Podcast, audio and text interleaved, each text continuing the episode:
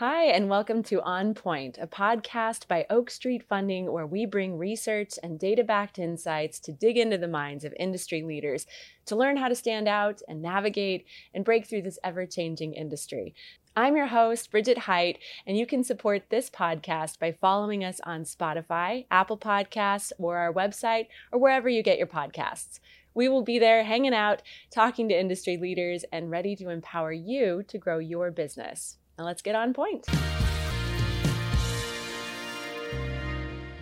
Today, we welcome Sarah Turner, principal with the Faurote Group, and Sarah has dedicated her career to helping organizations tap into their most valuable resource people. As a professional trainer, consultant, and executive coach, Sarah is passionate about helping people grow. Today, Sarah is going to share ways for businesses to find and retain diverse talent. Welcome to the show, Sarah. Hello. Thank you so much for having me. Um, so, to just jump right in, how did you begin your career as a trainer and a consultant? I get this question a lot. And I have to tell you that I have probably the most non traditional path to oh. becoming a leadership consultant. It's, prob- it's what you would not imagine someone coming into the world of their working profession right out of college into accounting and then jumping to a leadership consultant. It is mm-hmm. not the normal path, but it is exactly how I got here. And I wouldn't change a thing. I started out of college in a, a, world of professional services in accounting. So I am a CPA. And so I started at a large company called Deloitte. It's a large global employer. Yeah. A lot of people are aware of it. And so as I started, I was in the traditional space where I was serving clients in the accounting realm. But one of the things that was naturally always coming to the surface was I loved finding out what our teams needed, mm. where their struggles were. And if there was somebody new, I was the person volunteering. Can I help show them the ropes? And so by the time I was probably a few years in, I was either volunteering or being asked to help with initiatives where we were looking at what I would call talent development. Okay. And so by the time I got to, I'll call it year five, I was already carved out some of my time with it external clients, okay. but a lot of my time was with internal clients, our, our staff. And it gave me a chance to decide how I wanted to take the things that I liked, but also felt like I had a, a strength and a, a talent for and bring them to life. And so years later, here I am doing it as a primary career, and it's fascinating. You seem it. very happy about it. Yeah, I mean, like you, you're glow. For those of you who cannot see Sarah, she literally glows when she talks about her work. That's great. Um, so, what what do you like most about doing what you do? Oh, that's a great question too. so, a lot of people are familiar with the Clifton Strengths Finder, and so if you are, if those of you who have heard of it before, it helps give you a sense of who the elements of what I often call your DNA that come up the most that that give you strength. Okay. You know, it kind of gives you a label for what those things are. And so people who know me are never surprised when I tell them what's called your top five. So my my number one is positivity. And so that's that's something that I, I kind of need to mm-hmm. create energy. The second one is woo, which stands for winning others over. So anytime I have a person I don't know, finding out who they are, what makes them tick is intriguing. The third one is communication. So finding a way to say something that makes someone want to hear it, Ugh. I think is amazing. Yep. The fourth one is probably the most prominently represented in my career. It's called developer. It's okay. finding space where someone else with your help gets further. And then the last one is is achiever. I just I love seeing results. So when you look at these five things, this space being a leadership consultant where I work either with individuals, small groups, or with an organization's culture to help them unleash or reach potential that they didn't even realize they could get to is an energy driver for me. Wow. I, it, every day there's somebody different that I'm working with with a different challenge and decoding it and creating what I would often call the right path for them.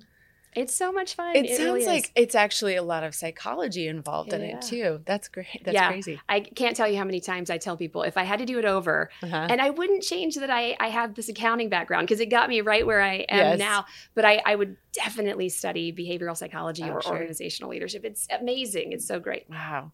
Um, so part of your role includes helping businesses learn how to find and retain yeah. diverse talent. So why is a diverse workplace so important?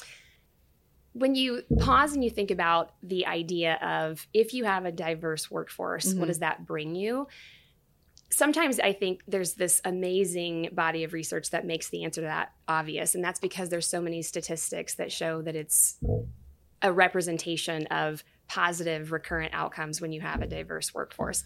And some of the statistics that probably call to me, and, and maybe it's because I have just a little bit of this niche passion for this, but even when you look at what you can do or what you can bring when you have a group of people that don't see something the same way, mm-hmm. again, the statistics just show it. Every trackable metric that an organization looks at, no matter the industry, is going to find that when you compare having a diverse moment with differing perspectives, at the table trying to solve problems, you're going to find those metrics go in the positive direction that you want them to go.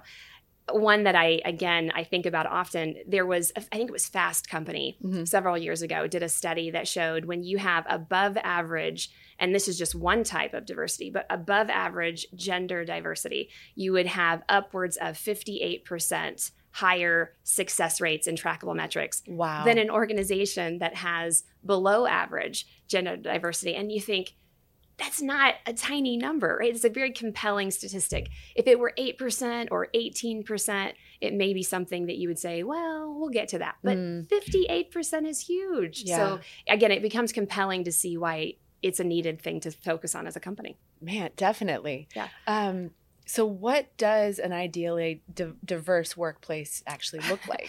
right, that's the million dollar question. and and if I had the exact formula, I'd have probably a best selling book. But I think the answer that I often would give someone is that there's not an exact replica that okay. every company needs to, I guess, attain or reach for. But there are a few things that are important to focus on. And I often tell people that if I had to give them advice, I would tell them to strive for, at a minimum, a two dimensional platform. And, and so those two things that I would share include being a diverse workforce, but also what is recently wonderfully talked about, which is also having an inclusive yeah. workforce. And so those two things, I think so many people say them together that many people think they're the same thing. I I yes, I can see that. right? that. But yeah. they're but they're not. And if you look definitionally, a diverse workforce means that you have a variation in the demographics of the people who represent you. Okay. And that's that's it for, for many people, that's probably the one thing most people focus on the most. What is really important is that that engine be represented for sure, but you also want to make sure that you have the engine of inclusivity. As an example, I think about if you only assumed that diversity meant a variation of demographics, then you might miss the chance to realize that two people who have the exact same demographics could be very diverse. And you miss the chance to include a person who, on the surface, may seem the same, but potentially because of where they grew up mm-hmm. or who taught them things or what experiences they've had, they could look exactly the same, but be a wonderful portion of diversity if you brought them in. So if you have both that concept of a variation of demographics and a highly inclusive workforce, you have these two really solid engines that together make more of an ideal space. And it helps you understand where you want to put your efforts if you focus on both of them. I see. Okay. Um, so, what are the most common challenges that leaders face when they're striving to build a, a diverse talent pool? There are a lot. I I would say that the first one that comes to mind is probably assumptions. Okay. When we go into a opportunity to bring in and or unleash talent, it is very easy to see a element about a person and then say, okay, A plus B must equal C, and that's when that that barrier pops up and you unfortunately don't yep. end up with either diversity or inclusion. One of my favorites and primarily because I can vulnerably admit I was this person in my career. But one of my favorites is looking at someone's age. I, I look back at my career and I can undoubtedly say that people looked at me when I was very new as a person who didn't have much to contribute, right? Because you're learning, yeah. you're you're relatively the, the, phrase that comes to mind green, you yeah. don't know much. And so it's almost like you get pushed aside, just watch for a bit. Right. And, and when you get that target number of experience, oh, then we'll start including you. When in reality, that's not a truth. And that assumption that someone's age, for instance, would make them less likely to be a contributor, it's something that becomes a huge, huge barrier. There, there's this wonderful word. I wish I coined it. I did not. that I heard years ago called gentering. And Gentering. I had never heard it before. And what it really refers to is reverse mentoring. And it's an environment where you say, how can I share and guide someone? Yes. But how can I always assume they have something that they can give me back, no matter who they are, right. no matter their background. Yeah. Often someone who's less seasoned than me as an intentional approach to grow your perspective. And I think that's such a great example. We, we take assumptions and unfortunately we we put them up as a barrier to creating that ideal environment. The other one that I think sometimes gets in the way, which is really well talked about these days, which I love, is we have kind of under that concept of assumption, but I'll call it misunderstandings mm-hmm. that often arrive because our lens is very set.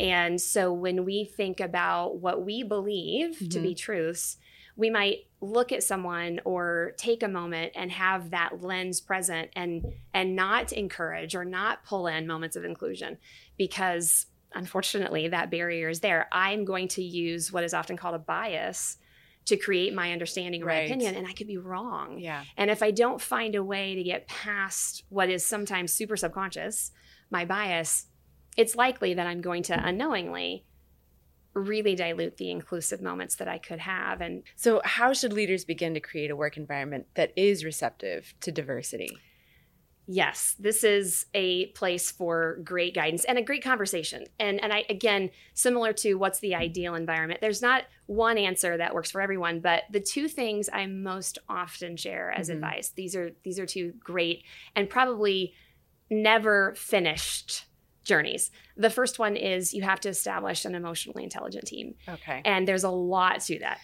Bridget, we could talk for a half an hour just about that. But how do you unleash an emotionally intelligent team? If you focused on that as a leader, you would end up seeing naturally or organically a more inclusive, likely a space where diversity is coming to life. And so focusing on that is probably one of the first ones. The second one that I often share with people is intentionally trying to create what we often call a growth mindset culture okay. in your organization. So if you were to be very thoughtful, very intentional mm-hmm. about building emotional intelligence in your team. And again, a, a nice parallel, creating a growth mindset culture. Those are going to create traction and they will lead you to a little bit more of that predictable space of positive outcomes in, in okay. this world.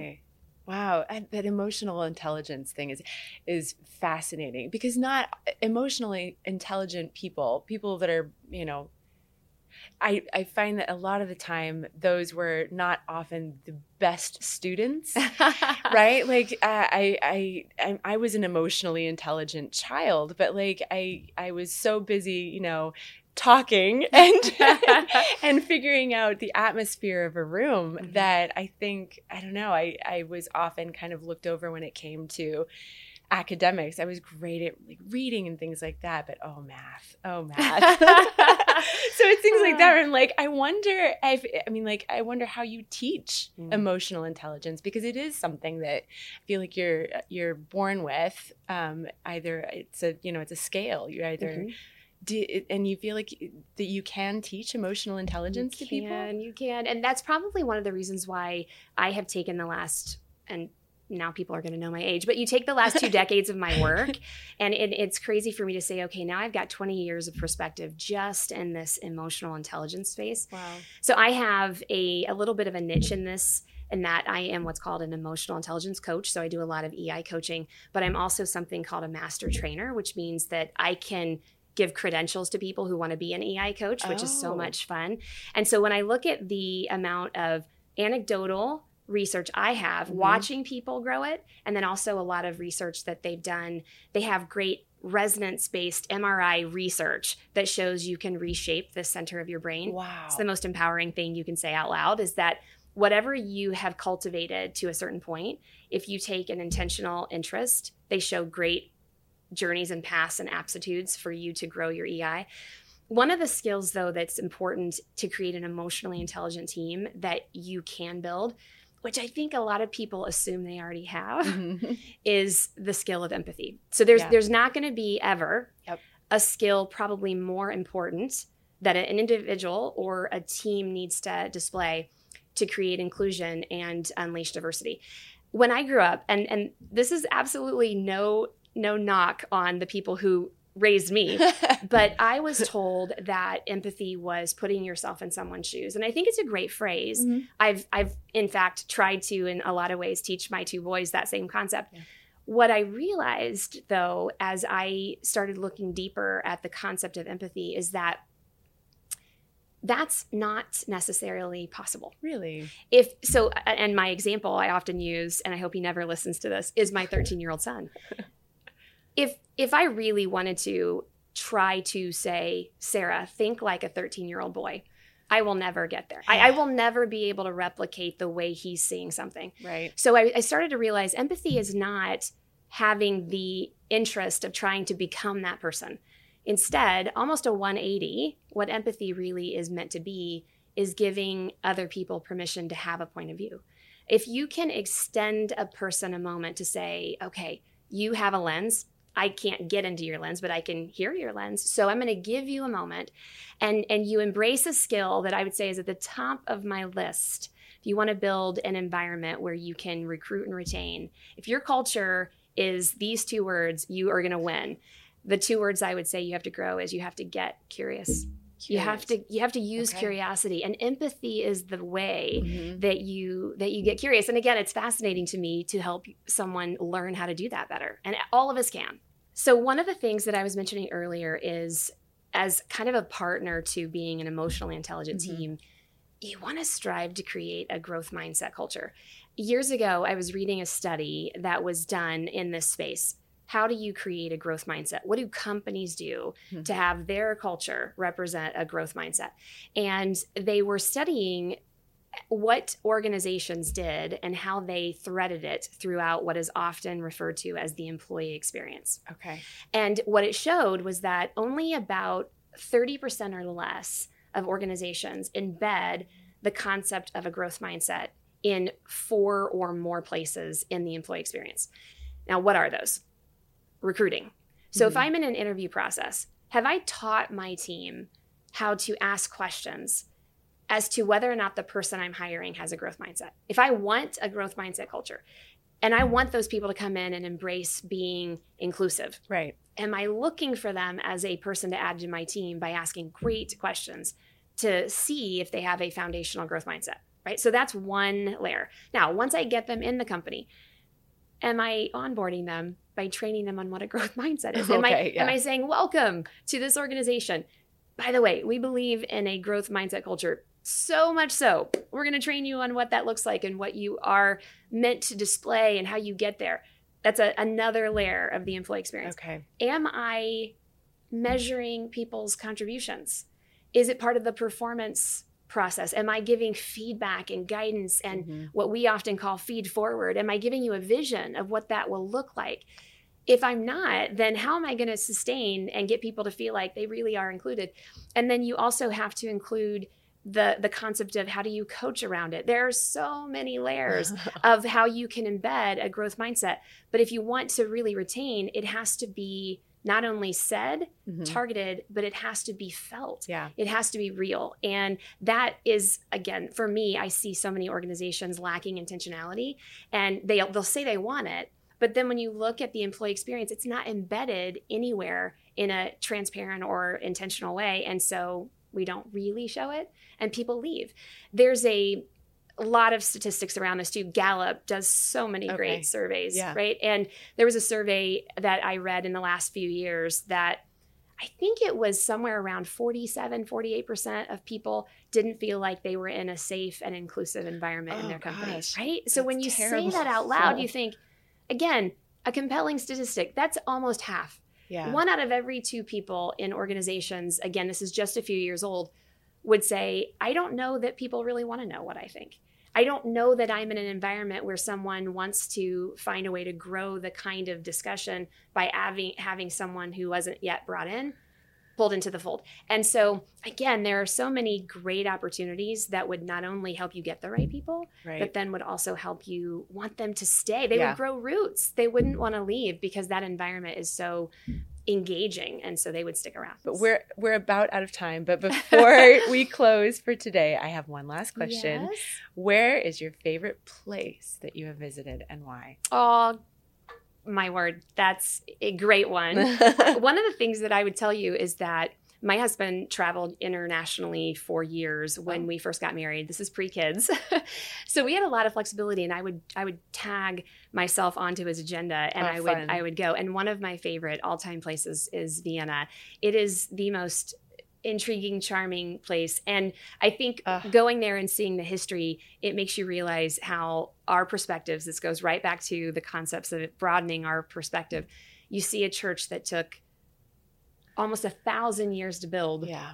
And you realize what I think is old and established history, there's so much more, right? There's right. always so much more. So I would say Vienna. That's probably my favorite oh, great place. answer. All right. Well, uh, that was a great story. And thank you so much for joining us no, today, Sarah. You. I look forward to speaking to you again. This was fascinating. Excellent. Thank you for the time. Thank you all for listening to On Point, a podcast by Oak Street Funding, where we bring research and data backed insights to dig into the minds of industry leaders to learn how to stand out and navigate and break through this ever changing industry. I'm Bridget Height, and tune in next time wherever you listen to podcasts as we get on point. Don't forget to subscribe and leave us a review.